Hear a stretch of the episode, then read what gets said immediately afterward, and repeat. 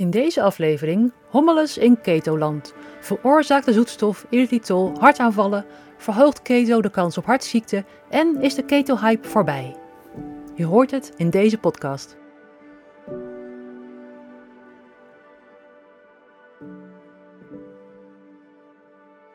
Welkom bij de 40ste aflevering van de Keto Podcast. Mijn naam is Louisa Blikkenhorst. Leuk dat je weer luistert.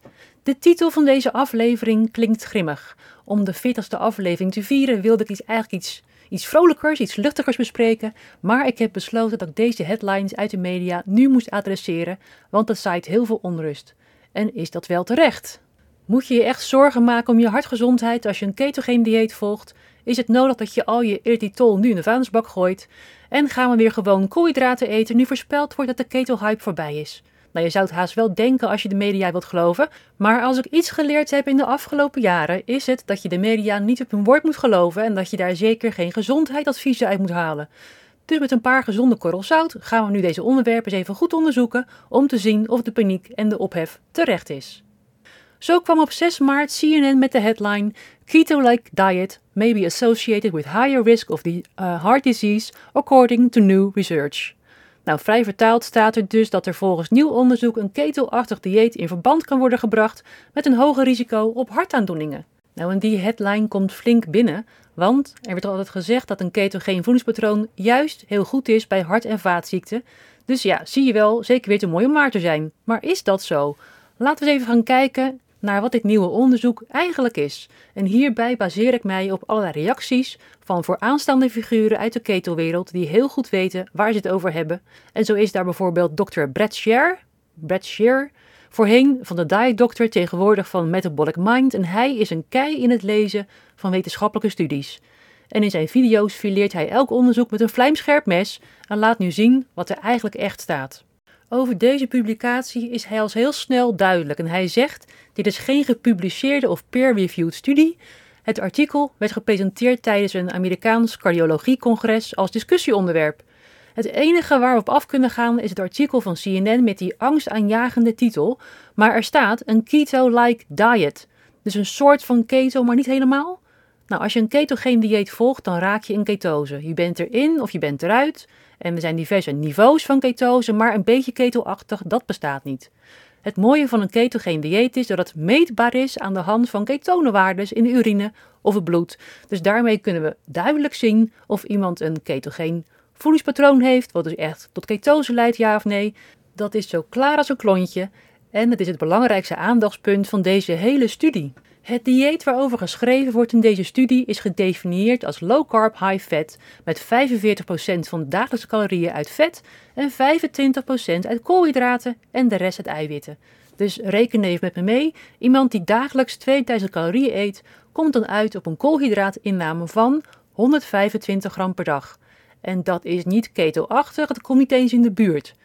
Het zou een koolhydraatdieet genoemd kunnen worden, of een koolhydraatarm dieet, maar zeker geen ketogeen dieet waarbij je de dagelijkse hoeveelheid aan koolhydraten op 30 tot maximaal 50 gram per dag legt. Dus alleen al op basis daarvan kan deze hele studie in de vuilnisbak en mag je hem meteen weer vergeten, want het gaat niet eens over een ketogeen dieet. De mensen die aan deze studie hebben meegedaan aten geen low carb high fat dieet, maar een medium carb high-ish fat dieet. En dat heeft een heel ander effect op het metabolisme dan een ketogeen dieet. En tot slot, de studie is gebaseerd op een door de deelnemers eenmalig ingevulde vragenlijst waarin ze moesten aangeven wat ze de voorgaande 24 uur gegeten hadden. En dit is geen betrouwbare manier van het analyseren van een voedingspatroon en zou zeker niet de basis moeten zijn voor zulke scherpe conclusies. Dus moet je je nu zorgen maken dat een ketogeen dieet gaat leiden tot een hartaanval? Nee, die conclusie kan niet getrokken worden op basis van dit artikel. Er zijn studies gedaan die erop wijzen dat ketose juist gunstig kan zijn bij hart- en vaatziekten. Hiermee wil ik wel benadrukken dat je niet zelf gaat experimenteren met je dieet bij hartaandoeningen. Lees je heel goed in of laat je begeleiden door een ketoprofessional in samenwerking met je cardioloog of arts. Dus onderwerp nummer 1 is hierbij debunked. Over naar punt nummer 2. Zoetstof erythritol wordt in verband gebracht met een hoger risico op een hartaanval of een beroerte. Yikes. Bijna iedereen met een koolhydraatarm of ketogeen voedingspatroon die ik ken, gebruikt in meer of mindere mate de zoetstof erythritol. Het is de go-to suikervervanger voor iedereen die bewust suiker uit de voeding heeft geschrapt en worden we dan nu in de rug gestoken door dit geliefde zoetmiddel. Nou, misschien heb je nog nooit gehoord van erythritol. Het is een zoetstof die heel populair is in de ketowereld. Het is een polyol, ook wel een suikeralcohol genoemd, en is natuurlijke zoetstof. Het is geen kunstmatig zoetmiddel, er wordt niets aan toegevoegd en er komen geen chemische processen aan te pas. Het komt voor in fruit, paddenstoelen, kaas, wijn, sojasaus. En na fermentatie uit glucose wordt het gedroogd, gefilterd en gezuiverd. En dan blijft er een witte korrel over die qua uiterlijk lijkt op de tafelsuikerstructuur, maar wel wat minder zoet smaakt. Het heeft zo'n 75% van de zoetkracht van gewone suiker. En om het een beetje zoeter te maken, wordt er wel eens een beetje stevia aan toegevoegd. En, even leuk om dat ook nog te noemen, erythritol wordt ook geproduceerd in ons eigen lichaam. En daar kom ik zo op terug, want het is heel belangrijk om dat te begrijpen in dit geval. Als product bevat erythritol geen calorieën of je moet er 0,24 calorieën per 100 gram mee willen tellen. Het mooie is dat de koolhydraten en erythritol niet meetellen, want ze hebben geen effect op de bloedsuikerspiegel of op de insulinespiegel. Nou, dat laatste ga ik binnenkort zelf eens even testen met mijn testapparaat, want ik wil mijn eigen ogen zien of het ook echt zo is. En daar zal ik dan nog wel eens een keer verslag over uitbrengen. Maar voor nu kun je ervan uitgaan dat het helemaal nul effect heeft op de bloedsuikerspiegel en daarmee bij uitstek geschikt is voor diabetici en iedereen die low carb of ketogeen eet. Nadat erythritol geconsumeerd is, gebeurt er in de spijsvertering eigenlijk helemaal niets mee. Het wordt niet gemetaboliseerd en verlaat het lichaam weer via de ontlasting. Als je nou kijkt op het etiket van erythritol, dan zie je in de eerste instantie wat geks. Bij koolhydraten staat er dat er per 100 gram erythritol wel 99,8 gram koolhydraten in zit. Nou, niet schrikken, even verder lezen, want die koolhydraten bestaan voor 99,8 gram uit polyolen en die mag je er weer helemaal van aftrekken, dus er blijft 0 over. 0 koolhydraten die invloed hebben op je bloedsuikerspiegel dus. En het heeft ook 0 effect op je gebit, dus het is veilig voor je tanden. Erythritol is te koop als suikervervanger en wordt aan heel veel producten toegevoegd, zoals koek, granola, chocola, siroop, keto maple syrup, frisdranken en ook als zoetstof bij exogene ketonen bijvoorbeeld of de elektrolyten. Het enige nadeel van het gebruik van erythritol is dat sommige mensen er darmklachten van krijgen, zoals een opgeblazen buik, en het kan een laxerend effect hebben. En uit ervaring weet ik, als je dit in kleine hoeveelheden gebruikt, dat je eraan gaat wennen en de klachten meestal wel weer voorbij gaan. Nou, na deze lofzang op erythritol is het wel duidelijk dat het een geliefd product is in ketoland en terecht natuurlijk. Maar de schrik zat er dus goed in toen eind februari CNN weer kwam met een headline: Zero Calorie Sweetener Links to Heart Attack and Stroke Study Finds. Nou, paniek in de tent, want hoe echt is dit risico? Is erythritol een stille killer en kunnen we nu massaal onze spullen in de vuilnisbak gooien? Nou, gelukkig liet ook dit keer de reactie uit de internationale keto-community niet lang op zich wachten.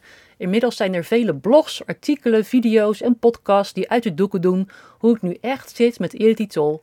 Ik heb het voor je uitgezocht en samengevat. En het artikel van CNN ging over een studie die in februari van dit jaar werd gepubliceerd in het blad Nature Medicine. En het suggereert dat erythritol het risico op hart- en vaatziekten kan verhogen.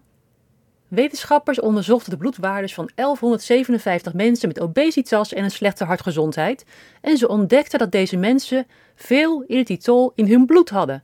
En daarna onderzochten ze nog eens 2149 andere mensen met overgewicht om te zien hoeveel erythritol zij in hun bloed hadden en hoeveel van hen dan leden aan hartproblemen. En toen ze al hun gegevens bij elkaar legden, zagen ze een correlatie tussen de verhoogde erythritolwaardes en hartaandoeningen. En het viel ook op dat hoe hoger de waardes van erythritol waren, hoe ernstiger de hartproblemen bleken te zijn. Even voor wie niet regelmatig wetenschappelijke literatuur leest, een correlatie is geen kausaal verband. Er wordt dus hier eigenlijk gezegd, er is een link, een associatie, maar we kunnen het niet als directe oorzaak zien. Nou, de onderzoekers zijn toen nog wat extra testen gaan doen. In een petrischaaltje voegden ze erythritol toe aan bloedplaatjes en zagen dat het een negatief effect had op de functie van die bloedplaatjes, en dat is de stolling van het bloed. Bij een andere test gaven ze 8 mensen voedsel met 30 gram erythritol en zagen dat hun bloedwaardes van erythritol gedurende 2 dagen verhoogd was. En de conclusie die ze hieruit trokken was dat hogere waardes van erythritol in het bloed gelinkt kan worden aan een slechtere hartgezondheid en de verslechterde functie van bloedplaatjes. En dat ook nog eens een keertje 48 uur in het bloed aanwezig blijft en dat het daarom wel de boosdoener moet zijn. Nou, dat klinkt als een ramp, het verwoest je hartgezondheid en verhoogt je kans op een hartaanval of beroerte. Hoera voor de wetenschap, zou je denken. Maar niet helemaal, want er mankeert hier het een en ander aan deze gedachtegang om de getrokken conclusie echt hard te maken. Bijvoorbeeld, dit is het enige onderzoek en het eerste onderzoek wat deze link in beeld brengt. Het is een observationele studie en dat betekent dat het slechts laat zien dat er twee dingen met elkaar verband lijken te houden en dat niet het een het ander veroorzaakt. Er is dus geen kausaal verband. Een ander probleem is dat hier nooit is gemeten hoeveel erythritol elke deelnemer had gegeten. Ze hebben alleen gemeten hoeveel ervan in het bloed aanwezig was. En de bewering dat consumptie van erythritol de oorzaak is van de verhoogde waardes in het bloed, kan hierdoor niet gemaakt worden. Er is geen directe link aangetoond. En net zei ik al even dat erythritol ook in het lichaam geproduceerd wordt en het kan dus heel goed zijn dat andere factoren leiden tot die verhoogde bloedwaardes. De deelnemers aan deze studie waren allemaal opvallend ongezond. Allemaal hadden ze overgewicht, 28% had diabetes, 80% had een hoge bloeddruk, 15% rookte en zo'n 75% had een coronaire hartziekte, 18% leed aan hartfalen en 50% had al eens een hartaanval gehad. Andere studies hebben aangetoond dat bij mensen die metabool ongezond zijn, er van nature meer erythritol in het bloed aanwezig is, ongeacht of ze die zoetstof in hun voeding of dranken gebruikten.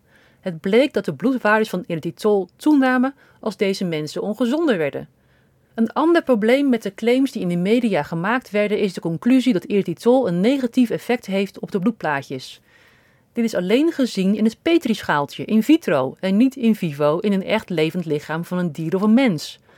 Als je substanties mengt in een glazen schaaltje of in een reageerbuis met geïsoleerde menselijke cellen, dan krijg je een heel sterk effect.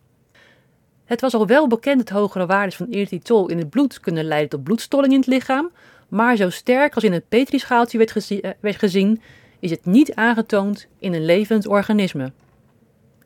En nog een reden waardoor ik het negatieve erythritolverhaal niet helemaal geloof, is dat slechts 8 mensen meededen aan de interventiestudie waarbij wel werd gekeken naar hoeveel erythritol er gegeten werd. Dat is sowieso een veel te kleine groep om de cijfers als geldig of waardevol te beschouwen, n is 8 dus. Het grotere probleem zit eigenlijk in de selectie van deze deelnemers.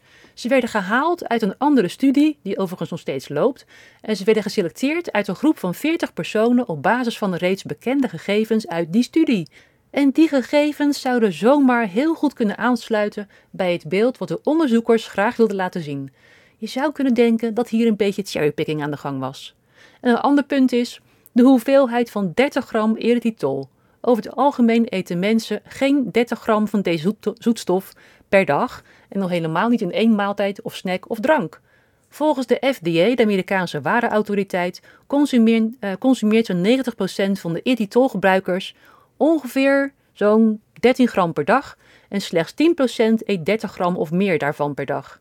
En dat is echt heel veel. Dan moet je dus meerdere snacks, dranken en andere producten per dag eten om aan die 30 gram te komen. En dan heb je geen gezond voedingspatroon.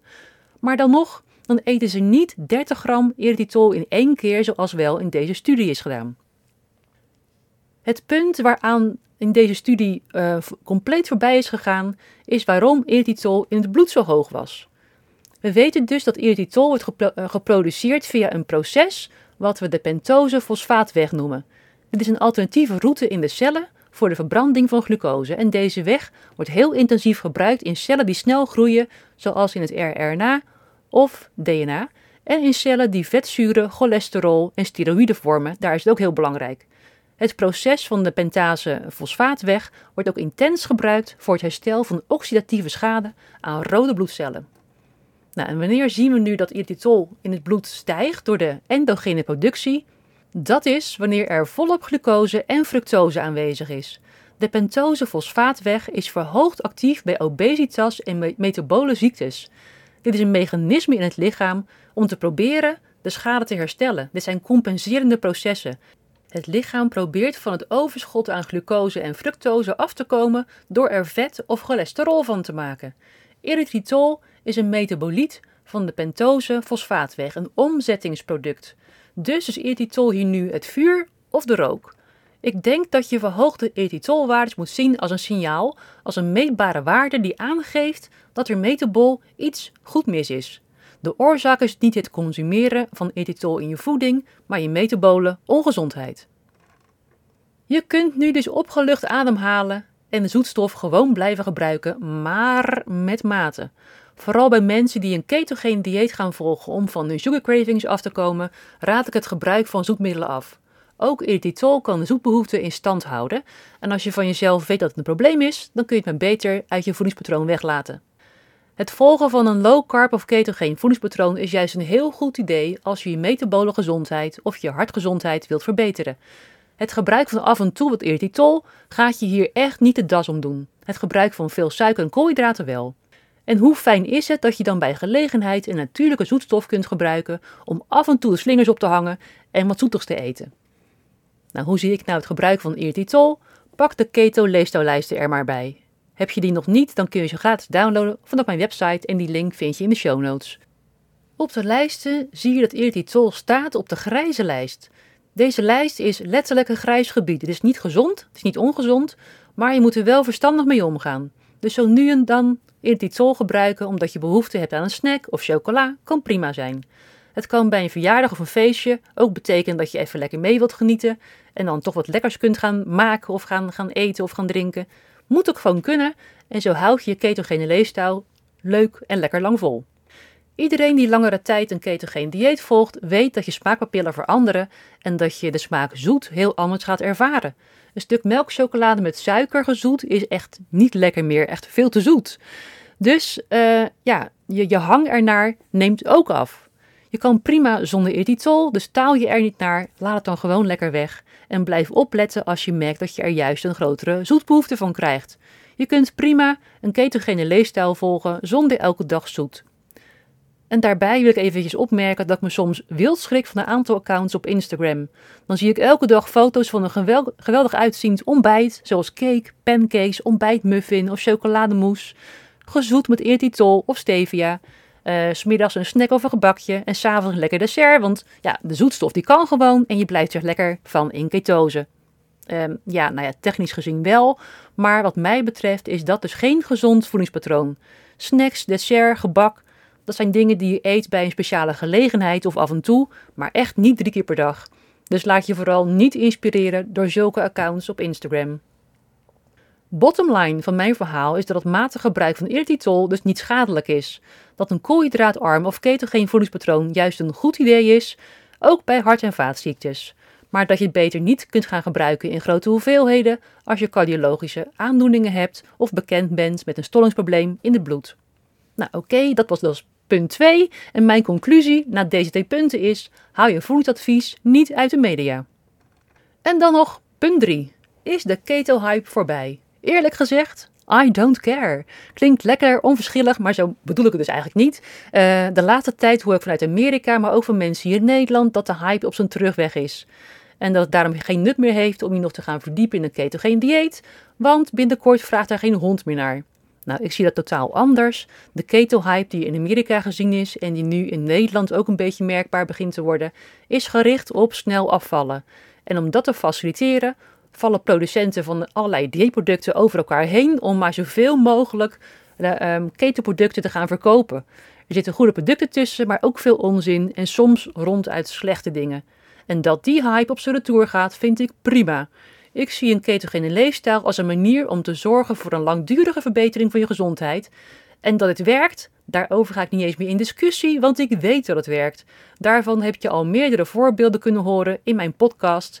En ook onder mijn cursisten en ketoprofessionals hoor ik elke keer weer prachtige overtuigende verhalen over hoe zij zichzelf of hun klanten hun gezondheid weer hebben weten te herstellen met een ketogene leefstijl of ketogeen dieet.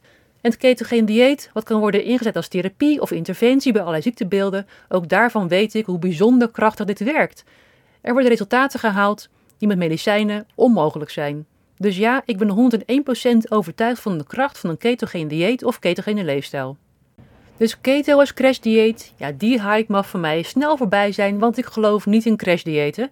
Maar dat je wel goed en redelijk snel gewicht kunt verliezen met een ketogeen dieet of ketogeen voedingspatroon, ja, dat is een feit. Maar ook dan zal je het op een gezonde en goede manier moeten doen om er duurzaam resultaat van te hebben en ook metabool gezonder te worden. En dit is meteen een mooi bruggetje naar wat ik nog wil zeggen als slot. En dat is dat over een paar dagen de Keto Switch Challenge van start gaat. Op 20 maart gaan we al van start, dus als je dit op tijd hoort, schrijf je nog even snel in, want dan kan je nog meedoen. En wat gaan we dan doen? In deze challenge is het doel om binnen 2 weken in ketose te komen en zelf te gaan ervaren wat de kracht daarvan is. Het is wel voor echte doorpakkers die aan de slag willen. Dus kun je elke dag een uur vrijmaken. Heb je de gelegenheid om een extra tripje naar de supermarkt te gaan doen. Wil je echt aan de slag, dan is deze challenge voor jou. En een challenge is een challenge. Een uitdaging dus. En het is geen cursus waar je lekker lang over kunt doen. Dus voel jij je aangesproken en wil je de knoop nu wel eens doorhakken en aan de bak met je ketogene leefstijl? Klik dan op de link in de show notes, want daar vind je alle informatie en de aanmeldknop. Nou, en als je bent aangemeld, dan zien we elkaar op 20 maart en daarna nog 5 keer, want je gaat me een aantal keren zien in de groepscall. En dan komen we hiermee aan het eind van deze aflevering van de Keto Podcast, waarin ik dus een paar actuele angstaanjagende berichten rondom keto hopelijk de nek heb omgedraaid, zodat je weer met een gerust hart, en ja, dat is een bewust woordgrapje, met een gerust hart door kunt gaan met je ketogene leefstijl. En nog even voordat ik afsluit, wil je nu echt leren hoe het zit met een ketogeen dieet en hoe je het kunt gaan gebruiken in de praktijk? Kijk dan eens bij de geaccrediteerde opleidingen die Ketogeen Instituut Nederland aanbiedt. En wil je zelf aan de slag, dan is er het Keto Leefstijl Programma voor je. En wil je een bliksemstart daarmee maken? Doe dan mee met de Keto Switch Challenge en alle links staan in de show notes. Hartelijk dank voor het luisteren en graag tot de volgende keer.